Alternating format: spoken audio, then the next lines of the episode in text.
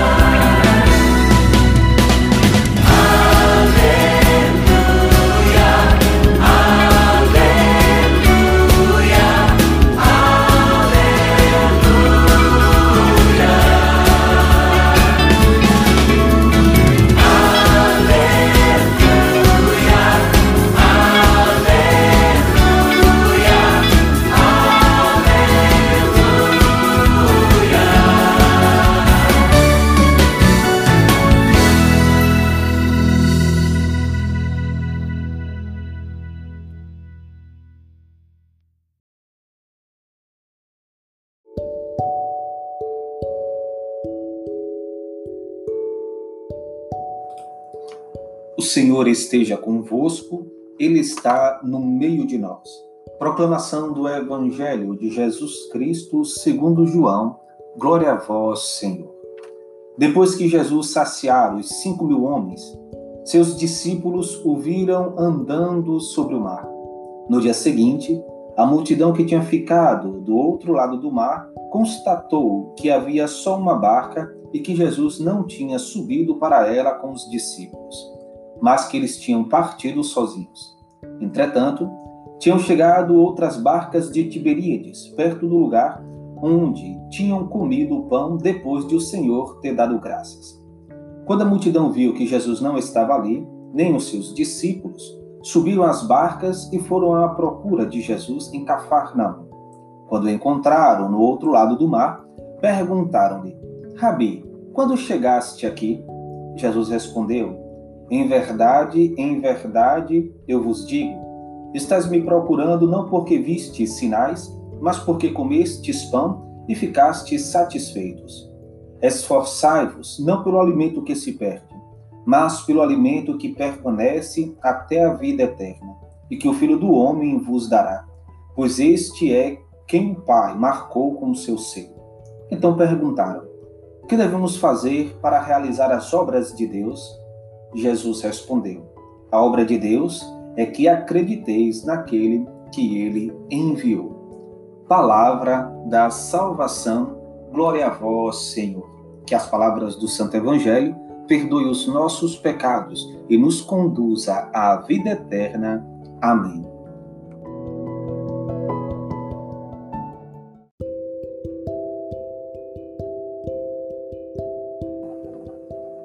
Caros irmãos e irmãs, muitas das vezes nós buscamos alimentar uma fé materialista coisificamos a fé para atender em primeiro plano às nossas vontades.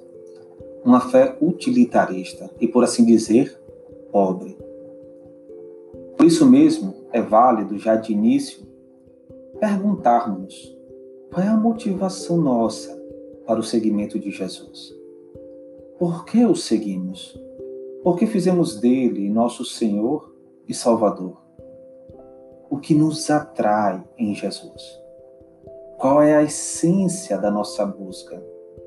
O procuramos pelo que Ele é ou o que se pode por Ele conseguir? Vejamos aqueles que foram ao encontro de Jesus. Buscam-no por interesses outros que não a pessoa mesma de Cristo. Em Cristo, o seu agir não se condiciona a nós. O movimento de gratuidade de Deus é dele mesmo e é livre. Nós não podemos estabelecer condições na nossa relação com Deus. Já se diz, a fé não necessita de garantias. A tentativa constante de permuta que queremos estabelecer com o Senhor no anseio de o sensibilizar para nos atender no que queremos. Nós precisamos entender, caros irmãos e irmãs, que Deus é sensível às nossas necessidades. Como o Pai amoroso, cuida dos seus filhos. Quando nos dedicamos a buscar o reino, todas as outras coisas nos vêm em acréscimo. O que se apresenta como grande problema na nossa relação com Deus é que, por primeiro, buscamos o milagre e não quem o realiza. Essa é a acusação que Cristo apresenta aos que o buscam. Vocês me procuram não porque viram sinais, mas porque comeram e ficaram saciados. Algo muito claro se apresenta para nós. O sinal aponta para Cristo. Se se ignora o sinal, Cristo é ignorado, pois as obras de Jesus falam dele dão testemunho dele. Por isso mesmo devemos buscar o alimento que não se perde, que não é uma mera busca de suprir necessidades fisiológicas, mas de adentrar na intimidade de Deus e viver com o Pai, no Filho Jesus, uma comunhão de amor e doação. É bem verdade que quando o Evangelho de hoje sinaliza também a busca de suprir as necessidades fisiológicas básicas, como comer, como beber, sinaliza-nos também para a importância do alimento espiritual sem o qual também não vivemos. Assim como a pessoa desfalece, morre quando não se alimenta, a nossa espiritualidade se enfraquece e desaparece quando não alimentada. Por isso, esforcemos-nos pelo alimento que permanece, o Santíssimo Corpo e Sangue de nosso Senhor Jesus Cristo, sacramento da caridade. tão belamente nos escreve São João Paulo II na Eclésia de Eucaristia. O Senhor Jesus, na noite em que foi entregue, instituiu o sacrifício eucarístico do seu corpo e sangue. As palavras do apóstolo Paulo recordam-nos as circunstâncias dramáticas em que nasceu a Eucaristia. Esta tem indelevelmente inscrito nela o evento da paixão e morte do Senhor. Não é só a sua evocação, mas presença sacramental. É o sacrifício da cruz que se perpetua através dos séculos. Esta verdade está claramente expressa nas palavras com que o povo, no rito latino, responde à proclamação mistério da fé pelo sacerdote. Anunciamos, Senhor, a vossa morte. A igreja recebeu a Eucaristia de Cristo, seu Senhor, não como um dom, embora precioso entre muitos outros, mas como dom por excelência, porque dom dele mesmo, da sua pessoa na humanidade sagrada e também da sua obra de salvação. Esta não fica circunscrita no passado, pois tudo o que Cristo é, tudo o que fez e sofreu por todos os homens, participa da eternidade divina e assim transcende todos os tempos e em todos se torna presente. Quando a igreja celebra a Eucaristia, memorial da morte e ressurreição do seu Senhor, este acontecimento central de salvação torna-se realmente presente e realiza-se também a obra da nossa redenção. Este sacrifício é tão decisivo para a salvação do gênero humano que Jesus Cristo realizou e só voltou ao Pai depois de nos ter deixado meio para dele participarmos como se tivéssemos estado presentes. Assim, cada fiel pode tomar parte nela, alimentando-se dos seus frutos inexauríveis. Esta é a fé que as gerações cristãs viveram ao longo dos séculos e que o magistério da Igreja tem continuamente reafirmado com jubilosa gratidão por dom tão inestimável. É esta verdade que desejamos recordar mais uma vez, colocando-me convosco, queridos irmãos e irmãs, em adoração diante deste mistério. Mistério grande, mistério de misericórdia. Que mais poderia Jesus ter feito por nós? Verdadeiramente, na Eucaristia, demonstra-nos um amor levado até o extremo, um amor sem medida. Caros irmãos e irmãs, estas palavras do Papa São João Paulo II deve, sem sombra de dúvida, adentrar o nosso ouvido e penetrar o nosso coração em tempos como este, até mesmo de forma dolorosa, pois nos faz recordar de tão precioso dom do qual estamos impossibilitados de participar. A Eucaristia, ela não é só uma realidade que nos satisfaz pelas formas virtuais que têm acontecido. Nós sabemos que a igreja não pode viver de Eucaristias virtuais que nós necessitamos de estarmos presentes no banquete eucarístico e dele participarmos conscientemente e de forma ativa, como nos exorta o magistério da Igreja. Mas as palavras do Papa São João Paulo II também nos preenche de esperança, quando nos faz olhar para, tão precioso dom de que agora nós sentimos tanta falta que a impossibilidade de participarmos presencialmente da Eucaristia nos faça resgatar o seu sentido de mistério, nos faça entender a sua importância em nossa vida, para que assim, quando pudermos estar novamente diante do altar do Senhor, ofertando com o pão e o vinho a nossa vida, e pelas palavras da oração da igreja que suplica ao Espírito Santo que transforme pão e vinho em corpo e sangue e nele a nossa vida, que nós possamos então participarmos com maior consciência, com maior clareza de fé, com uma fé mais amadurecida e um senso de responsabilidade bem maior.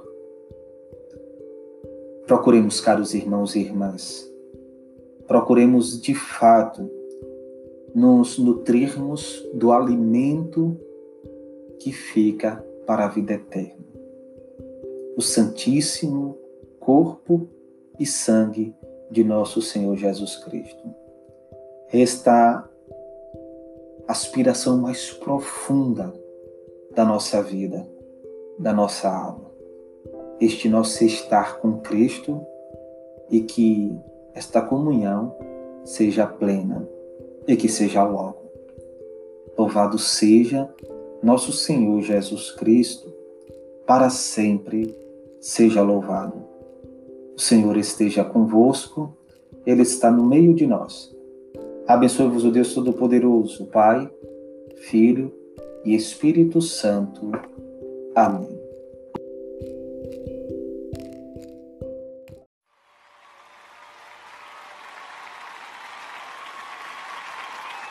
E agora, para ajudar a cantar os milagres que Deus tem realizado na minha vida, eu quero convidar a Adriana.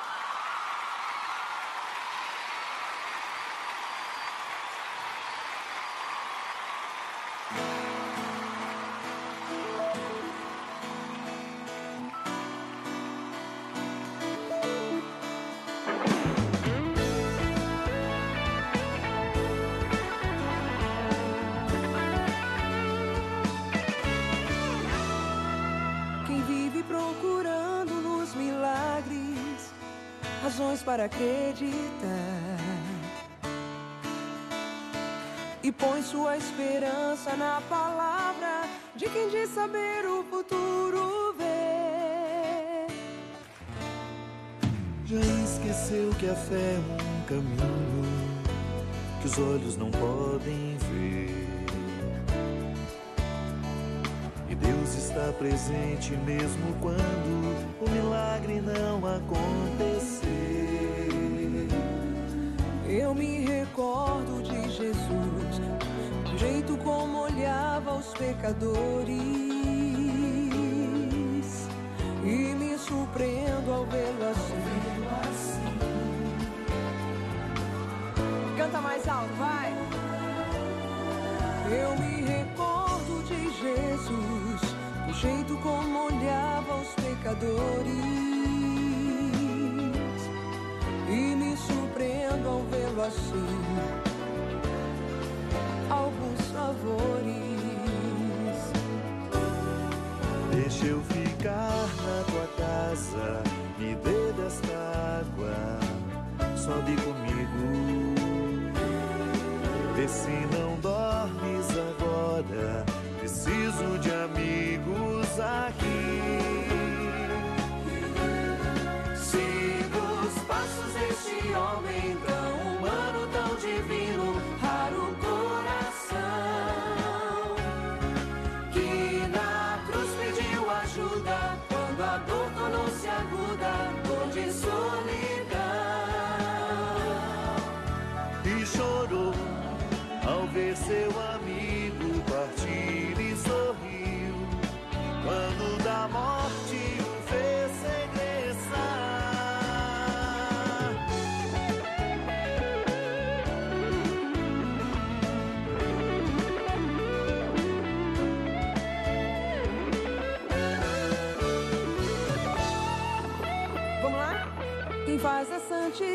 Uma vaidade, possivelmente já esqueceu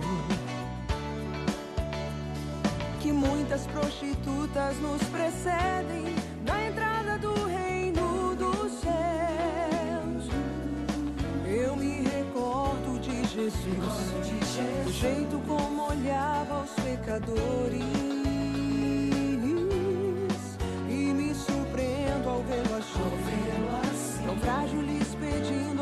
favores. Eu me recordo de Jesus, o jeito como olhava os pecadores.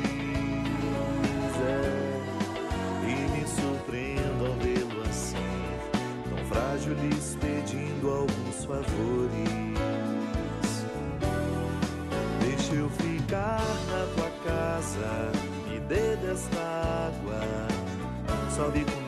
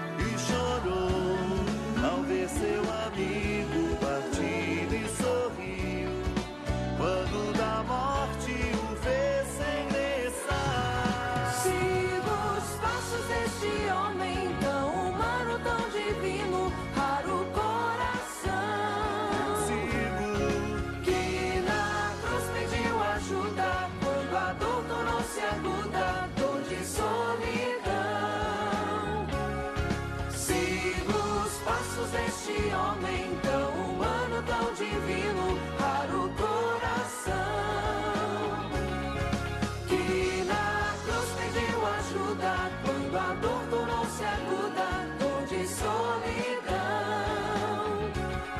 Siga os passos deste homem tão humano, tão divino